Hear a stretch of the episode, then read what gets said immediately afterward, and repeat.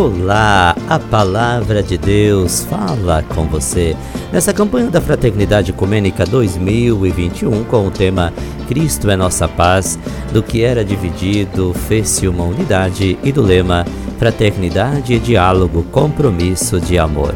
Sou Padre Edivaldo Donato Bernardo da Paróquia Santo Antônio, município de Santa Helena, Paraná, Diocese de Foz do Iguaçu. Igreja Católica Apostólica Romana. E o tema de hoje é coerência.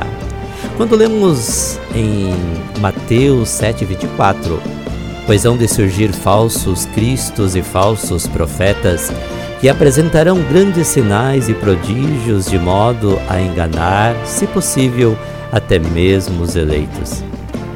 Entendemos que esta advertência de Jesus é muito válida nos dias de hoje. São inúmeras situações e que, em nome de Cristo, os falsos profetas enganam o povo, provocando confusão e discórdia, e pior, distanciando o povo da verdade do Evangelho. Evangelho que exige compromisso de amor, diálogo, defesa da vida, principalmente das pessoas e família em situação de miséria e pobreza.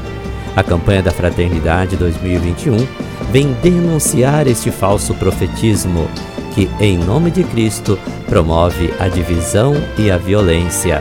Por isso, devemos assumir o compromisso de diálogo com as pessoas, instituições, igrejas na implantação do Reino de Deus reino de justiça, fraternidade, amor e paz. Sermos coerentes. E você, disposto a assumir junto esse compromisso de denunciar a falsa profecia que destrói e anunciar a esperança que constrói?